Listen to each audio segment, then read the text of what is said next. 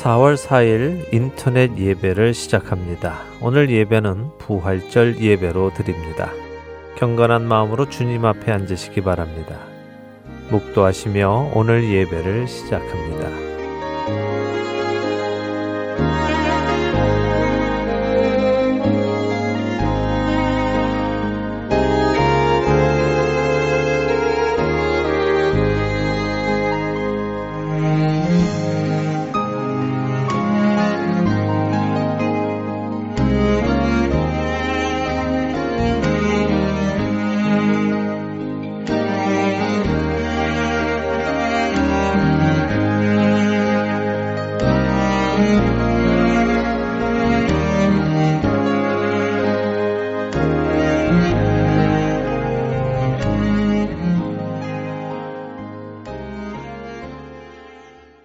찬송하겠습니다. 새 찬송가 29장, 새 찬송가 29장, 통일 찬송가 역시 29장입니다. 통일 찬송가 29장, 성도요 다 함께 찬송하겠습니다.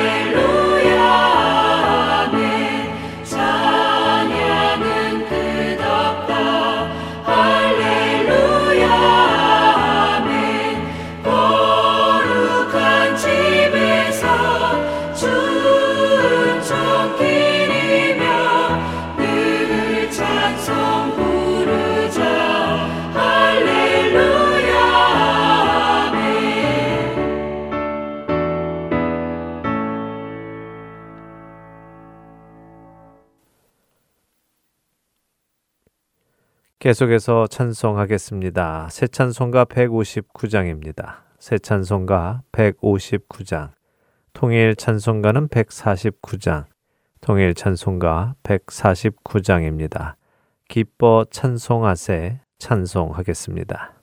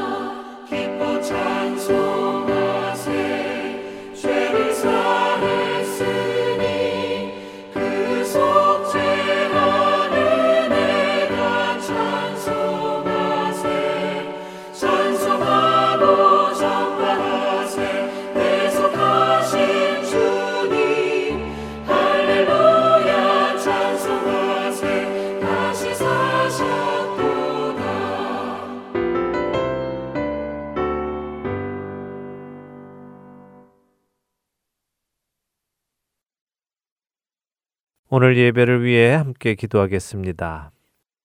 우리의 생명 되시는 하나님 아버지, 오늘 부활절 아침을 맞아 하나님 아버지께 이렇게 예배 드릴 수 있게 허락해 주시니 감사드립니다.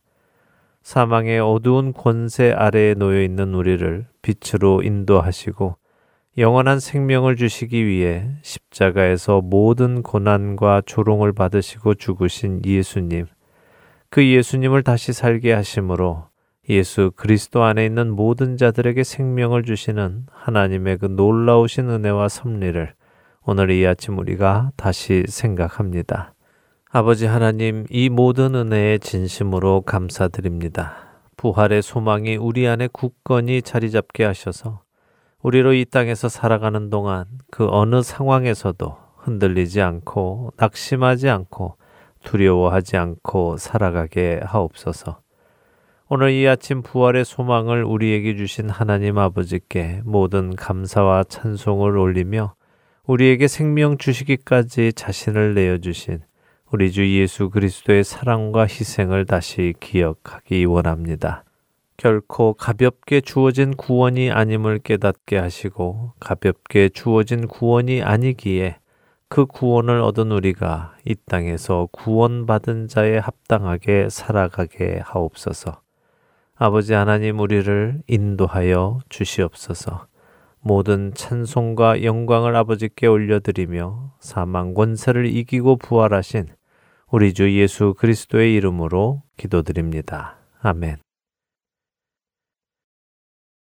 계속해서 찬송하겠습니다. 새 찬송가 161장, 새 찬송가 161장, 통일 찬송가는 159장입니다. 통일 찬송가 159장 할렐루야 우리 예수 찬송하겠습니다.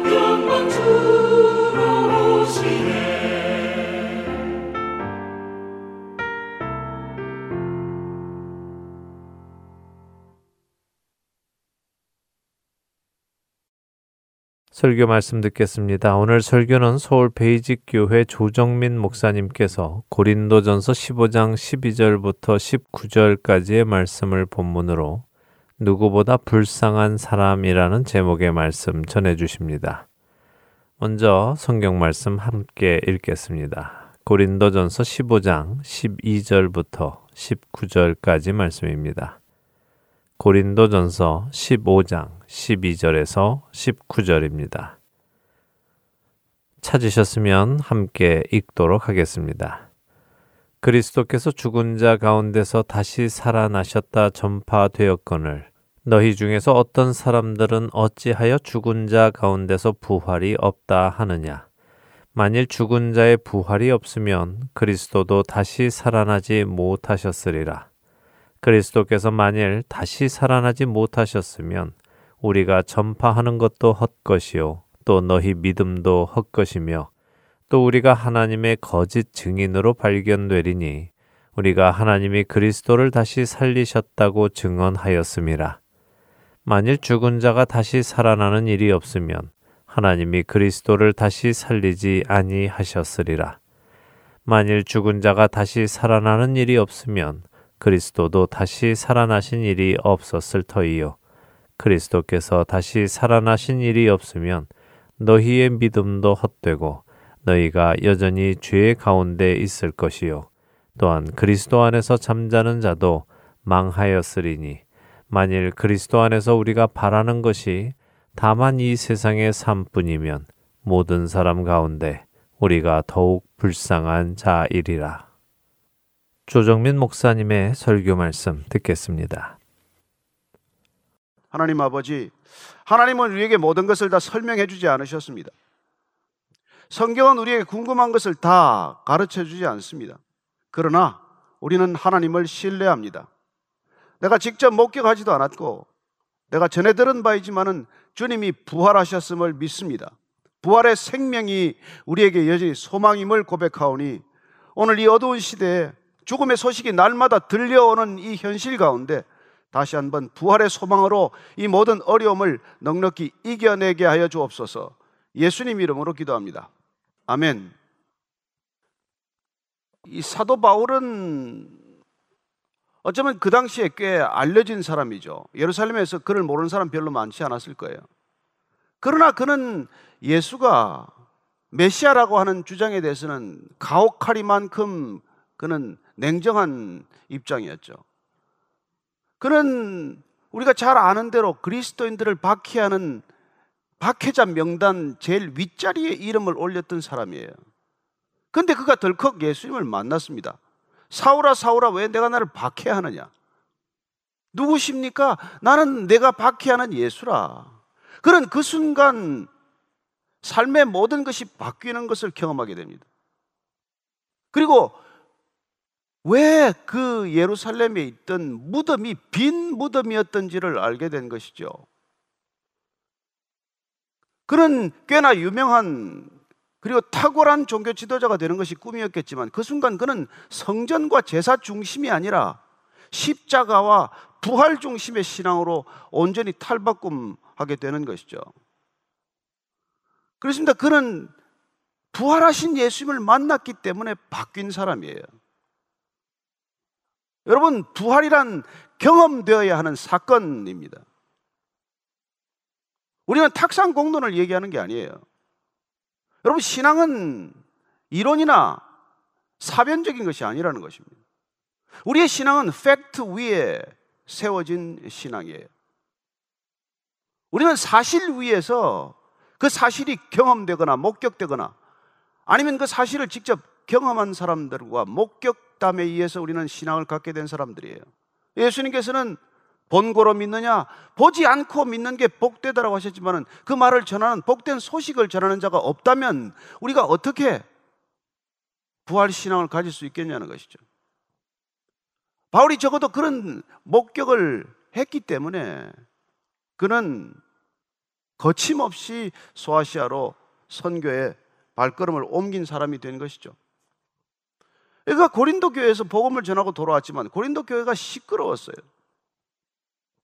거기서 들려오는 소식 때문에 그는 이 고린도 전서를 쓰게 되고 또 고린도후서 편지를 쓰게 되지만 그 당시 고린도 교회는 세상의 어떤 도시보다도 음란한 도시였고 또 어쩌면 모든 사람들이 성공이나 출세나 번영이나 뭐 그런 것들을 꿈꾸던 지금 뭐 대도시와 마찬가지겠죠. 그런 헬라 문화의 대표적인 도시에서 복음을 전했을 때 그들은 그렇게 쉽게 받아들이지 않았습니다. 지금과 마찬가지예요. 복음이 지금 거부되는 것이나 그 당시에 거부되는 것이나 뭐 어쩌면 그때가 더 심했을 때 아니겠어요? 오늘 12절 말씀을 보면 무엇 때문에 이 고린도 교회가 시끄러웠는지를 알게 됩니다. 12절 말씀 한번 더 읽을까요? 시작. 그리스도께서 죽은 자 가운데서 다시 살아나셨다 전파되었거늘 너희 중에서 어떤 사람들은 어찌하여 죽은 자 가운데서 부활이 없다고 하느냐? 그렇습니다. 지금 사도 바울이 그가 생명을 걸고 전하기로 한 복음, 복음, 복음의 핵심은 십자가와 부활이라고 하는 것입니다. 그는 십자가 이외에 다른 걸 알지 않겠다. 그런 정도로 결심한 사람이에요. 내가 그리스도를 아는 고상한 지식 이외에 다른 것을 안다면 그건 다 쓰레기와 같은 것이다. 왜 그런 생각을 하게 되었어요? 여러분, 무엇이 그렇게 그를 바꾸게 한 것입니까? 왜 십자가와 부활이 그렇게 중요합니까? 십자가와 부활이 뭔데 여러분들의 삶을 바꿉니까? 십자가와 부활이 내 삶을 바꾸었습니다. 그런 고백이 우리에게도 없다면 우리는 뭘 전하는 것이고 무엇을 믿는 사람들입니까? 대체 우리는 무엇을 믿느냐고 물으면 뭐라고 답할 것입니까? 왜 십자가와 부활이 중요하다고 물으면 어떻게 즉시 대답하실 것입니까? 여러분, 이게 흐리면 우리 신앙도 흔들리지만은 누구에게도 복음은 전해지지 않습니다. 여러분, 예수님이나 하나님을 거부하는 사람들이 가장 성경을 펼치면 시라는 단어가 뭐예요? 창조와 부활입니다. 가장 거슬리는 단어예요. 왜요? 과학과 이성에 반한다는 것이죠. 따라서 과학과 이성적으로 거부해야 한다고 하는 이 개념들이 우리에게는 삶에 실제로 다가오는 이유는 뭡니까? 그건 경험되었기 때문이에요. 오늘 이 사도 바울은 그 십자가와 부활을 전했는데 그 십자가와 부활이 뭐라고 전했겠습니까? 여러분 십자가 때문에 그리스도의 십자가 때문에 우리는 죄로부터 해방되었습니다. 그리스도의 부활 때문에 우리는 죽음에서 풀려났습니다. 왜 십자가와 왜 부활입니까? 십자가 때문에 우리는 무죄한 의인으로 간주되는 존재가 되었고, 부활 사건 때문에 우리는 영생이 보증된 존재가 되었다는 것입니다. 복음의 핵심이에요. 그래서 그는 입만 열면 십자가요, 입만 열면 부활 얘기를 한 것이죠. 그게 영원히 자기의 삶을 바꾸어 놓는 것을 경험했기 때문에 그는 어디를 가나 이 십자가 이외에 다른 복음을 전하면 저주를 받을 것이라고 말씀했습니다. 어디를 가나 십자가를 얘기했고 어디를 가나 부활을 선포한 것이죠. 그러나 그 당시에 고린도 교회는 문제가 많았어요. 고린도 교회는 어떻게 보면 그 당시 소아시아에 있던 모든 교회 문제를 다 합쳐놓은 것만큼 문제가 많았고 오늘 이 시대 문제 많은 교회 못지않게 문제가 많았던 교회입니다. 헬레니즘에 익숙한 사람들은 이 부활 개념을 받아들이지 않았어요. 우선 플라톤주의자들은 영과 육을 분리했기 때문에 영혼 불멸설을 믿었기 때문에 몸의 부활을 믿지 않았습니다. 에피큐리안들, 에피쿠로스 학파 같은 경우에는 유물론적 사관에 가깝기 때문에 그들도 또한 당연히 몸의 부활을 부인했습니다. 예수를 믿는다는 그리스도인들도 문제가 간단치 않았어요. 가장 교회를 소란스럽게 했던 이른바 영지주의자들, 그들은 성령 체험을 곧 부활이, 몸이 부활한 것처럼 착각을 했습니다. 그래서 그들은 부활의 의미를 격화시키거나 내지는 축소하고 말았어요. 심지어 데살로니카 교회를 가면 그들은 어, 예수님이 재림할 때 살아있지 않으면 부활은 또 참여할 수 없는 일이다. 이런 혼돈스러운 생각들이나 견해들이 있었던 때가 이 초대교회 생각들이에요. 여기서 바울은 예수님의 부활을 그는 정말 목이 쉬라고 외친 것이죠. 부활이 없다면 우리는 신앙은 무슨 근거에서 시작이 되겠냐는 것이죠. 여러분 4대 성인이라고 부를 때 이 땅에 우리가 존경하는 성인들은 다 무덤을 남겼어요. 얼마를 살았건 다 무덤을 남겼지만은 우리가 예수님을 우리가 주로 고백하는 까닭은 무덤이 비었다는 것입니다. 십자가에서 그분은 목숨을 분명히 거두셨습니다. 그리고 아리마대 사람 요셉과 니고데모가 장례식을 치렀어요. 산헤드린 공연 아리마대 요셉은 숨어 있던 제자나 마찬가지죠. 어쨌든 빌라도에게 찾아가서 시신을 요구했습니다. 아무도 예수님의 시신을 손댈 수 없는 상황, 누구도 요구할 수 없는 상황에서 그는 예수님의 제자된 신분을 드러내고 자기가 새로 판 무덤에다가 시신을 분명히 두었습니다. 그런데 사흘 뒤에 그 시신은 없어졌어요. 그리고 부활하신 예수님께서 제자들에게 친히 나타나셨습니다. 이 분명한 사실, 사건이 거짓이라면 기독교 전체는 무슨 근거가 있겠어요? 이 부활 사건이 없다면 우리의 신앙은 과연 어떤 신앙이냐는 것이죠.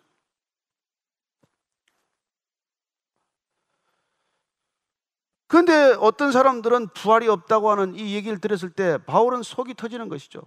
가뜩이나 시끄러운 교회, 가뜩이나 복음이 정착되지 못하고 뿌리를 내지 못하고 흔들리는 그 초대교회의 연약한 모습 가운데 부활이라고 하는 핵심을 놓치고 있는 이 신앙에 대해서 그는 흥분한 것이죠.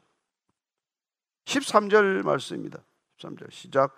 만일 죽은 자의 부활이 없으면 그리스도도 다시 살아나지 못하셨으리라. 죽은 사람이 부활한다는 이 사실이 없다면 그리스도가께서 다시 살아나지 못했다는 겁니다.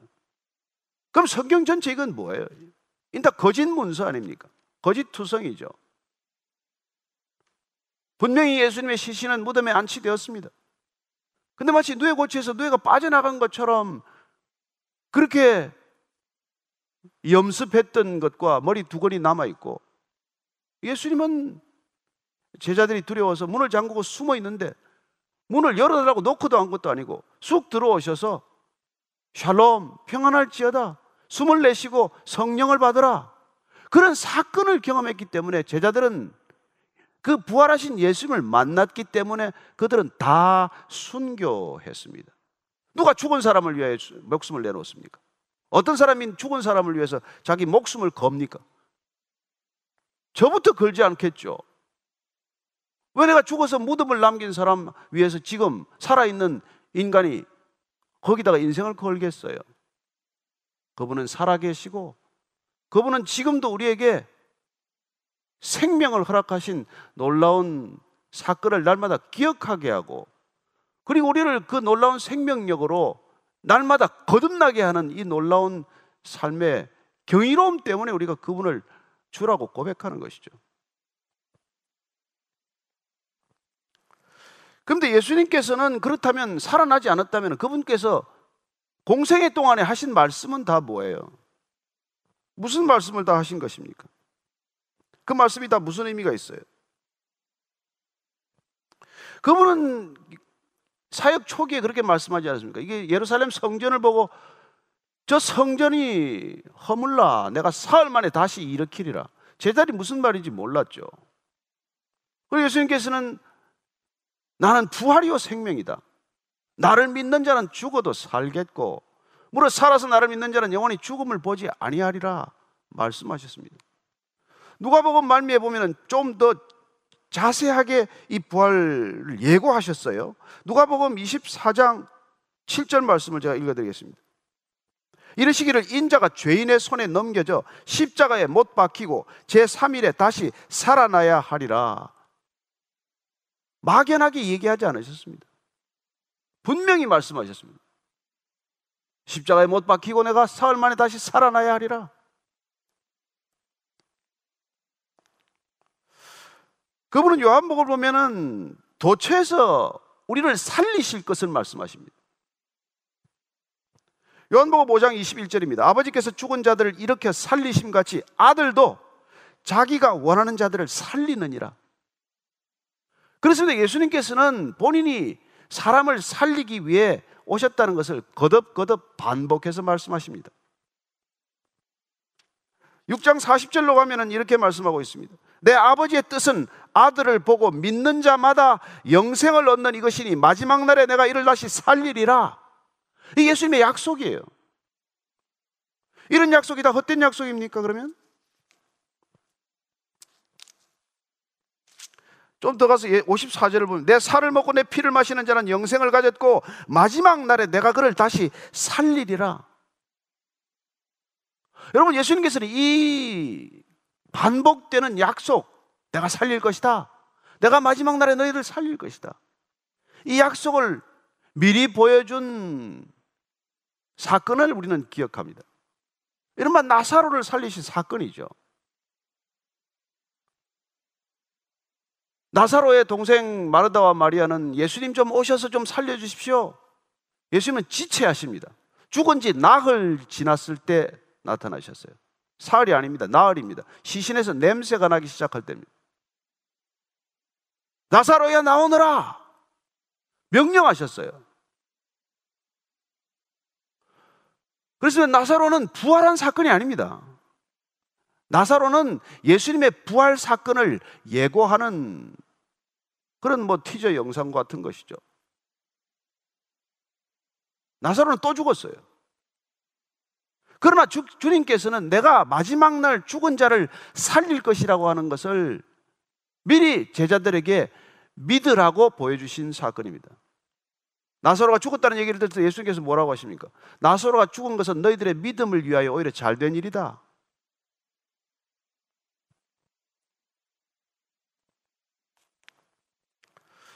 여러분 부활을 믿지 못하면 어떤 결과가 일어날까요? 20, 14절입니다. 14절. 우리가 믿지 못하면 14절. 그리스도께서 만일 다시 살아나지 못하셨으면 우리가 전파하는 것도 헛것이요. 또 너희 믿음도 헛것이라. 너희 믿음도 헛것이라. 그리스도께서 부활하신 것이 사실이 아니라면 사도들이 전파한 건 뭡니까? 지난 2000년 동안 뭘 한 거예요? 사기극을 벌인 겁니까?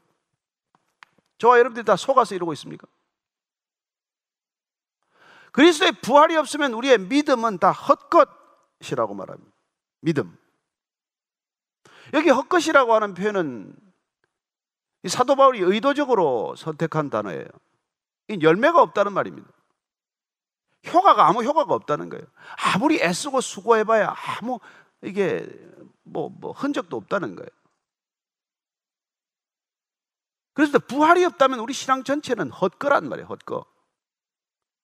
여러분, 우리가 지금 신앙이 내가 흔들립니다. 내가 요새 뭐 은혜가 없습니다. 내가 요새 신앙이 뭐 바닥입니다. 그런 소리를 왜 하는지 아십니까? 오늘 이걸 반추해서 우리가 거꾸로 들으면 우리의 신앙이 헛것처럼 변하고 있는 이유는 우리의 신앙이 부활에 근거하지 않고 있기 때문이라는 거예요. 부활에 대한 소망도 없고 부활하셨다는 데 대한 그 굿뉴스가 기쁨도 아니고 우리는 주식이 올라야 기쁘고 무슨 입상을 해야 기쁘고 우리는 뭐 안 되던 일이 풀려야 기쁘지 예수님이 부활하신 게 뭐 그렇게 기쁘냐? 그러면 신앙이 점점점 떨어지게 된단 말이에요. 우리가 붙던 신앙의 축이 흔들리는 거나 마찬가지니까. 십자가를 놓치고 부활을 잊으면 우리 신앙은 점점 퇴색하지 제자리에 있는 법은 없습니다. 여러분 인생에는 오르막길이나 내리막길이 있을 뿐이지 평지길은 오래 가지 않습니다. 신앙도 마찬가지예요. 점점 신앙이 성숙을 향해 올라가거나 아니면 점점 신앙은 물에 물 탄 듯 그렇게 뭐 내리막길을 가거나 그런 것이죠. 그래서 마치 라우디게아 라우디게아 교회 교인들처럼 뜨겁지도 않고 차지도 않고 믿는 것도 아니고 안 믿는 것도 아니고 뭐 복음을 전하는 것도 아니고 그런 그런 상태로 접어드는 것이죠. 하나님은 그런 미지근한 신앙을 흔들어 깨우기를 원하십니다.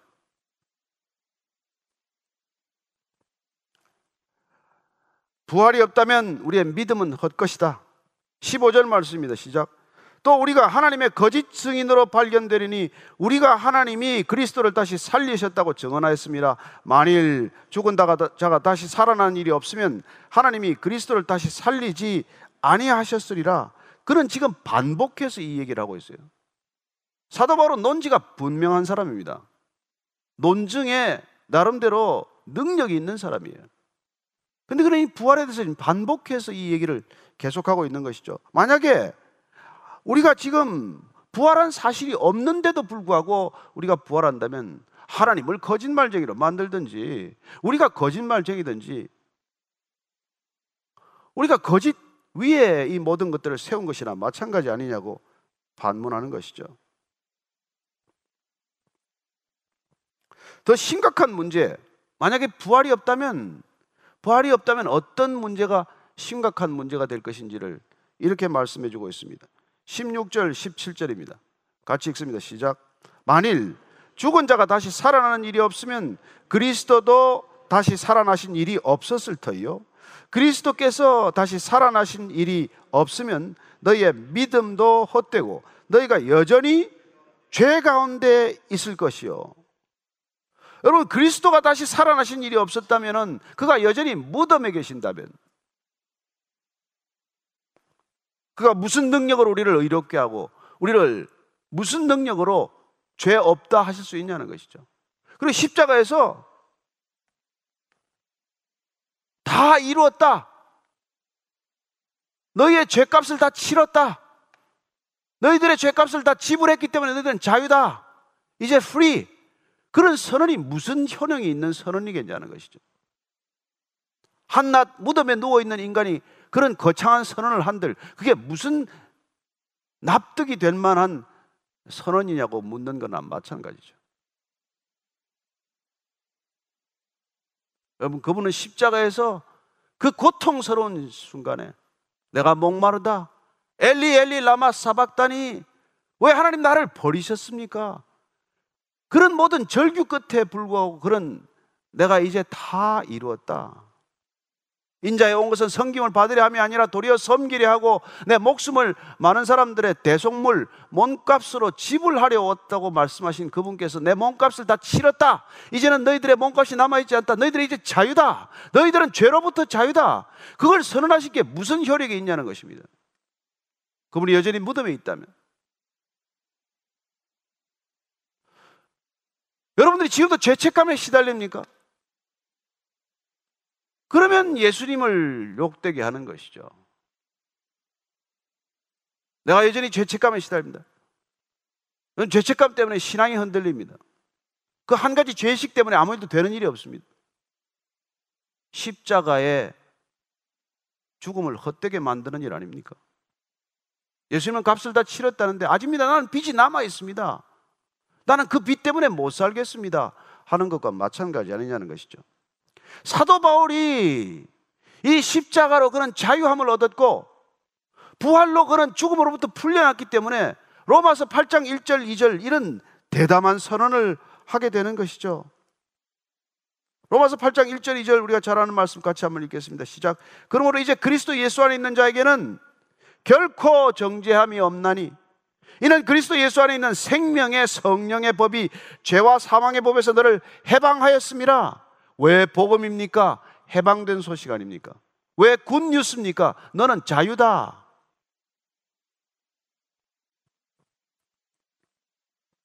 사도 바울이 죄와 사망의 법에서 풀려나는 것을 경험했기 때문에 간증하고 있는 거랑 마찬가지예요.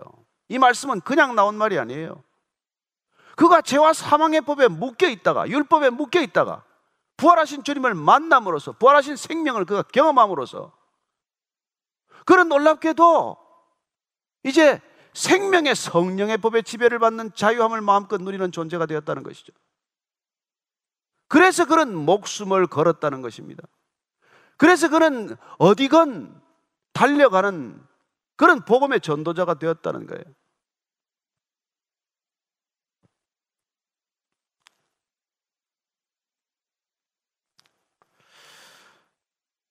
여러분, 이런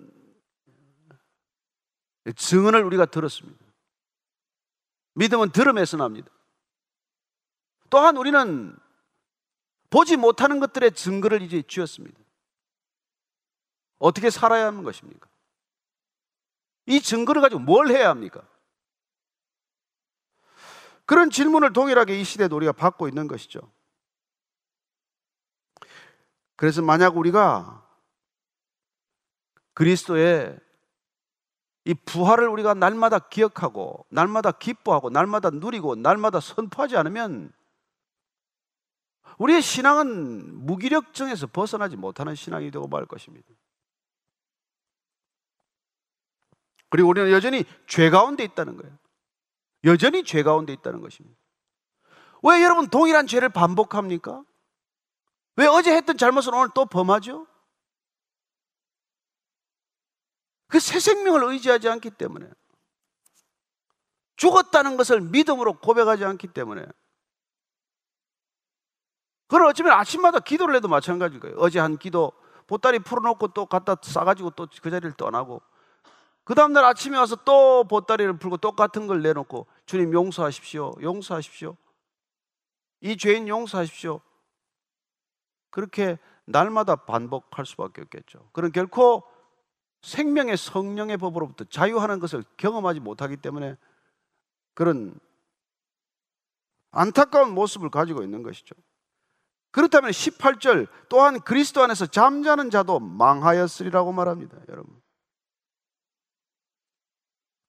잠자는 자도 망하. 이건 말이죠. 무슨 말이냐면은 예수 믿다가 그냥 죽은 사람들도 다 헛수고한 거라는 거예요. 부활이 없다면, 부활 신앙이 우리 안에서 능력이 되지 못한다면, 예수 실컷 먹고 죽었는데 죽은 뒤에 아무 일도 안 일어나는 것이죠. 그러나 생명의 성령의 법에 지배를 받은 사람들은 다릅니다. 그는 살아있는 사람이 되는 것이죠. 날마다 살아있는 존재가 되는 것입니다. 누구는 죽었나요? 아닙니다. 우리는 죽었다고 하나 살은 사람이 있는가 하면 살았다고 하나 죽은 사람들과 같이 살아가는 거예요. 언제 압니까? 그럼 마지막 순간에 알아요. 생명의 성령의 지배를 받는 사람들은 여러분 여기 뭐 우리 의사분도 있고 하지만 임종 때 그 많은 임종들의 증언을 들어보면 확연히 구분되지 않습니까? 인생의 마지막 순간, 임종 순간에 이 생명, 부활을 경험한 생명과 부활을 경험하지 못한 생명은 확연히 갈라지는 것이죠. 한순간에 갈라지는 것이죠. 그토록 교양 있고 그토록 점잖게 살았던 사람이 마지막 순간에 그 얼굴이 일그러지고 죽음을 향해서 고래고래 고함을 지르는 소리를 듣는 경우가 있어요. 그러나 지극히 평범한 사람이지만 예수를 믿는 둥 안 믿는 둥도 잘 몰랐는데 그 마음 가운데 부활 생명이 있는 사람은 한순간에 천사처럼 얼굴이 변하지 않습니까? 스테반이 돌에 죽어갈 때, 맞아 죽어갈 때 그 얼굴은 어떤 얼굴이었다고 기록합니까? 천사의 얼굴이라는 것이죠.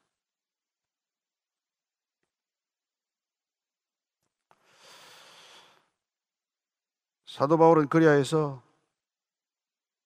정말 우리가 그 생명 안에서 자유함을 경험하기 때문에 어떤 것도 그를 묶어둘 수가 없는 것이죠. 그야말로 주님께서 말씀하셨듯이 내 말이 너희 안에 거하면 참 내 제자가 되고 너희가 진리를 알지니 진리가 너희를 자유케 하리라. 그래서 십자가와 부활은 우리를 자유케 하는 거예요. 부활은 진리입니다. 부활은 생명입니다. 부활은 환희예요. 기쁨이에요.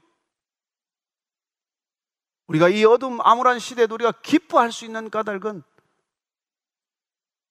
그분이 우리에게 주신 이 놀라운 약속과 부활에 대한 소망 때문 아니겠습니까?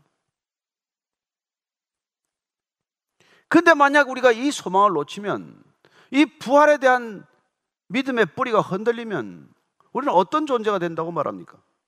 19절 말씀입니다. 19절 말씀. 시작. 만일 그리스도 안에서 우리가 바라는 것이 다만 이 세상의 삶뿐이면 모든 사람 가운데 우리가 더욱 불쌍한 자일이라. 아하. 바울이 작심하고 하는 얘기예요. 이 고린도 교회 여전히 예수 믿는다고 하면서도 그 모든 헬레니즘적 사고와 기준과 삶의 원칙 이 뿌리들에서 벗어나지 못하고 거기에 묶여 살아가는 사람들에 대한 안타까움을 토로하고 있는 것이죠.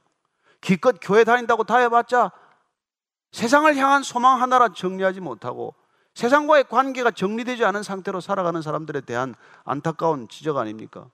그렇다면 당신이 예수 믿고 나서 바라는 것이 이 세상의 성공뿐이라면 당신이 예수 믿고 나서 기껏 바라는 것이 이 세상의 번영뿐이라면 그러면 이 세상에 어떤 사람보다도 당신은 차라리 불쌍한 사람이라고 말하는 것입니다. 여전히 죄 가운데 있고 여전히 죄 가운데 있다는 뜻은 여전히 두려움 가운데 있다는 뜻이에요. 예수를 믿으면서도 우리는 여전히 두려움 가운데 있고 그리고 우리가 죽음에 대한 두려움에서 여전히 자유롭지 못한다면 우리는 어떤 종교인보다도 아니 어떤 불신자나 무신론자보다도 더 불쌍한 존재가 된다는 것입니다. 뭐 때문에 우리가 예수를 믿습니까? 예수 믿는 이유가 도대체 뭡니까? 뭐 때문에 우리는 모이기를 힘쓰는 것입니까? 모이지 못해서 이렇게 우리가 애를 태우고 있습니까? 뭘 하겠다고? 사도 바울은 부활하신 예수님을 만난 순간 그는 더 이상 세상의 기준에 묶이지 않았습니다. 모든 세상적 기준으로부터 풀려난 것이죠. 교회는 뭐, 뭐가 문제입니까? 세상의 기준이 물밀듯 밀려 들어오는 것이 문제 아닙니까? 오늘 교회는 십자가와 부활이 아니라 세상의 모든 효율성, 경제성, 번영과 성공, 이 모든 논리에 침윤당하고만 것이죠. 얼마나 연약한 교회가 되고 말았습니까? 얼마나 불쌍한 교회가 되고 말았습니까? 그게 지금 바울이 안타까워하는 이유예요. 예수를 그렇게 값싸게 초라하게 만들지 마십시오. 예수 믿는다고 하면서 그렇게 예수를 그렇게 불쌍한 존재로 만들지 마십시오. 무엇과도 비교할 수 없고 무엇과도 바꿀 수 없는 그 고귀한 생명, 영원한 생명, 부활의 생명이 여러분 안에 싹트고 자라고 있다면 어떻게 예수님을 그렇게 만들 수 있겠습니까? 그 얘기를 바울은 하고 싶은 것이죠. 그는 이 시대 이 저기 저 제자들은 다 만났단 말이에요. 보았단 말이에요. 그런 그 앞부분에 보면은 자기가 예수님을 목격한 사람 중에 이제 마지막이라고 그 부활 목격자들 리스트를 써놨어요. 15장 우리가 같은 장 4절부터 8절까지 읽어드리겠습니다. 장사 지낸 바 되셨다가 성경대로 사흘 만에 다시 살아나사 개바에게 보이시고 후에 열두 제자에게와 그 후에 500여 형제에게 일시에 보이셨나니 그 중에 지금까지 대다수는 살아있고 어떤 사람은 잠들었으며 그 후에 야고보에게 보이셨으며 그 후에 모든 사도에게와 맨 나중에 만삭되지 못하여 난 자 같은 내게도 보이셨느니라. 그렇습니다. 부활은 목격되었기 때문에, 부활은 경험되었기 때문에, 부활은 입증되었기 때문에 그들은 부활 이전과 부활 이후가 달라지는 인생을 산 것이죠. 예수 이전과 예수 이후가 달라지는 인생, 다 도저히 같을래야 같을 수 없는 인생을 살게 되었다는 것입니다. 예수님을 믿는다는 게 뭡니까? 우리의 삶을 어떻게 바꿔놨다고 증언할 수 있습니까? 이렇게 하루에 수천 명씩 죽어가는 이 시대에도 우리는 부활이 우리의 삶과 죽음에 어떤 결론을 가져다 주고 있습니까? 사도 바울은 이런 결론을 내게 됩니다. 우리가 고린도전서 15장 뒤에 42절부터 46절까지를 한번 쭉 읽겠습니다.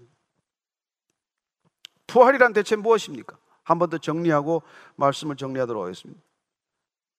같이 읽습니다. 시작. 죽은 자의 부활도 그와 같으니 썩을 것으로 심고 썩지 아니할 것으로 다시 살아나며 욕된 것으로 심고 영광스러운 것으로 다시 살아나며 약한 것으로 심고 강한 것으로 다시 살아나며 육의 몸으로 심고 신령한 몸으로 다시 살아나나니 육의 몸이 있은 적도 영의 몸도 있느니라. 기록된 바 첫사람 아담은 생명이 되었다 함과 같이 마지막 아담은 살려주는 영이 되었나니 그러나 먼저는 신령한 사람이 아니요 육의 사람이요 그 다음에 신령한 사람이니라. 우리가 심는 것 이거는 다 썩어질 것들이다 썩어질 육신을 심어서 썩지 아니할 영의 몸을 입는 사건.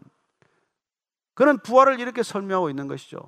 마치 한 알의 밀알이 떨어져 땅에 심기워져 썩으면 많은 열매를 맺는 것처럼 씨의 형태는 어디로 갔습니까? 그 씨의 모습은 어디로 가고 나무가 자랍니까? 씨의 모습은 어디로 가고 도대체 큰 꽃이 아름다운 꽃이 피는 것입니까? 그와 마찬가지로 우리는 썩을 이 육신을 우리가 기꺼이 버림으로써 우리는 썩지 아니하는 것들, 연약한 것들을 심었는데 강한 것들을 얻는 그런 놀라운 생명의 기적을 보게 된다는 것입니다. 따라서 사도 바울은 이렇게 외치는 것입니다. 54절 55절입니다. 이 썩을 것이 썩지 아니함을 입고 이 죽을 것이 죽지 아니함을 입을 때는 사망을 삼키고 이길이라고 기록된 말씀이 이루어지리라. 사망아 너의 승리가 어디 있느냐? 사망아 내가 쏘는 것이 어디 있느냐? 죽음이 어디 있냐고 지금 부르짖는 것이죠. 그렇습니다. 주님께서 약속하셨던 내가 사망을 영원히 보지 못할 것이라고 말씀했던 것처럼 사도 바울은 지금 죽음이 어디 있냐? 죽음 너 한번 나와봐라. 그렇게 얘기하는 것이죠. 날마다 이렇게 죽어가는데, 날마다 우리가 사람들의 시신을 보고 있는데, 죽음이 어디 있느냐고 말하는 것입니까? 그렇습니다. 복음은 그런 능력입니다. 그렇습니다. 부활은 그런 능력입니다. 수많은 사람이 시신을 남기고 죽어갈지라도 그 가운데서 우리는 하나님을 찬양할 수 있는 존재가 될 것입니다. 그리고 호련히 우리는 죽지 않는 그 부활의 생명으로 죽어 있는 시신을 잠깐 내려다 보겠죠. 여러분, 부활은 왜 우리의 신앙의 지평을 바꾸는 것입니까? 왜 부활 신앙이어야만 합니까? 이 땅의 생명을 가볍게 여길 수 있기 때문이에요. 하찮게 여기는 게 아닙니다. 더 귀한 것을 가졌기 때문에 덜 귀한 것들에 묶이지 않는다는 뜻이에요. 우리는 이 생명을 위해서 가진 모든 것을 팔만합니다. 아무런 부활절이라고 말하지 마십시다. 부활절은 주님과 함께 날마다 거듭난 생명을 확인하는 날입니다. 우리가 이토록 기뻐하는 까닭은 기뻐할 수 있는 까닭은 물론 슬퍼하는 자들과 함께 슬퍼하고 기뻐하는 자들과 함께 기뻐하는 까닭은 우리 개인 때문도 아니요. 이 시대 상황 때문도 아니요. 무슨 뭐 새로운 백신이 개발됐다는 뉴스 때문도 아니요. 여러분 죽어도 죽지 않는 생명 때문임을 고백할 수 있게 되기를 바랍니다. 제가 아는 한 분은 의대 인턴하다가 신학교로 왔어요. 밤에 응급실에서 밤에 밤을 새워서 그 사람을 살리면서 문득 그런 생각이 들었다는 거예요. 이 사람 살려놔도 또 죽을 텐데. 여러분 바이러스로 살아나도 또 죽습니다. 기억하십시오. 죽지 않는 생명을 더 소중하게 여기는 인생이 되기를 축복합니다. 우리는 믿음의 사람들입니다. 우리는 담대한 믿음의 사람들입니다. 우리는 세상을 이기는 사람입니다. 왜요? 죽음을 이긴 사람들이기 때문입니다. 오늘 같이 기도할 때 주님, 죽음을 이기신 주의 영으로 충만하게 하여 주옵소서. 이 온 땅에 죽음의 두려움에 의해 사로잡혀 있고 갇혀 있는 이 땅을 향해서 우리가 기도할 수 있습니다. 주님 성령의 바람이 불게 하여 주시옵소서. 이 해골 골짜기에 성령의 바람이 불게 하여 주시옵소서. 성령 충만하게 하여 주시옵소서. 두려움을 이기게 하여 주시옵소서. 한번 같이 한번 기도하십시다. 하나님 아버지, 온 땅이 두려움에 가득합니다. 날마다 죽어가는 죽음의 소식들이 우리를 괴롭힙니다. 그러나 주님, 우리에게 죽지 않는 생명을 주님께서 허락하셨습니다. 우리가 주님 이 생명으로 영원한 생명으로 부활의 생명으로 그리스도의 생명으로 생명과 성령의 법으로 이 모든 것들을 이겨낼 수 있음을 믿습니다. 절망하고 있는 세상을 향하여 선포하게 하여 주시옵소서. 낙심하고 있는 세상을 향하여 선포하게 해 주시옵소서. 일어나라, 빛을 발하라, 말할 수 있고 명령할 수 있는 저의 담대한 믿음이 되게 하여 주시옵소서. 주님이 땅 가운데 오셔서 우리를 죽음의 덫에서 건지셨습니다. 해방시키셨습니다. 풀어주셨습니다. 자유케 하셨습니다. 하나님, 주의 영으로 충만케 하시고 주의 능력으로 충만케 하셔서 다시 한번 이 세상을 담대한 믿음으로 살아내는 우리 모두가 되게 하여 주시옵소서. 이따의 교회를 위하여 한 번 더 기도하십시다. 하나님, 교회가 진실로 부활의 능력으로 새로워지게 하여 주시옵소서. 경건의 능력으로 새로워지게 하여 주시옵소서. 한번 교회를 위하여 다시 기도하시겠습니다. 하나님 아버지, 이 땅의 모든 교회를 위하여 기도합니다. 모일 수 없다고 낙심하지 않게 하시옵소서. 함께 모여 예배드리지 못한다고 좌절하지 않게 해 주시옵소서. 오늘 이 시간 함께 모여 주의 이름으로 기도드리는 모든 백성들, 예배드리는 모든 백성들과 함께 하시는 주의 영으로 충만케 해 주시옵소서. 하나님 참된 교회가 모습을 드러내게 해 주시옵소서. 하나님 그리스도의 이름을 숨죽여 불러가는 북한의 지하교회, 무슬림군의 지하교회, 그 중국 땅의 지하교회, 그 교회에서 드리는 예배를 소중히 받아주시고 기뻐 받아주시기를 원합니다. 부활의 기쁨을 저들과 함께 나누게 해주시옵소서. 하나님 저들 가운데도 찾아가 주시고 저들의 예배를 기뻐 받아주시고 저들과 함께 예배드리는 놀라운 예배 공동체가 이 땅 가운데 편만이 증거되게 해주시옵소서. 우리 바다를 덮음 같이 온 땅 가운데 예배가 편 충만하기를 원합니다. 온 땅 가운데 하나님의 영으로 충만하기를 원합니다. 주님 역사하여 주시옵소서. 주님 우리를 새롭게 해 주시옵소서. 주님 교회를 새롭게 하여 주시옵소서. 주시옵소서. 하나님 아버지 주님께서 이 땅에 오셔서 십자가 지시고 부활하셨음을 믿음으로 선포하는 주의 자녀들 되게 하여 주시옵소서. 담대한 믿음으로 넉넉히 이 세상 이기게 하여 주시옵소서. 예수님 이름으로 기도합니다. 아멘. 다 함께 일어나셔서 새 찬송가 483장, 새 찬송가 483장, 통일 찬송가는 532장, 통일 찬송가 532장, 구름 같은 이 세상 부르신 후에 조정민 목사님의 축도로 오늘 예배 마치도록 하겠습니다.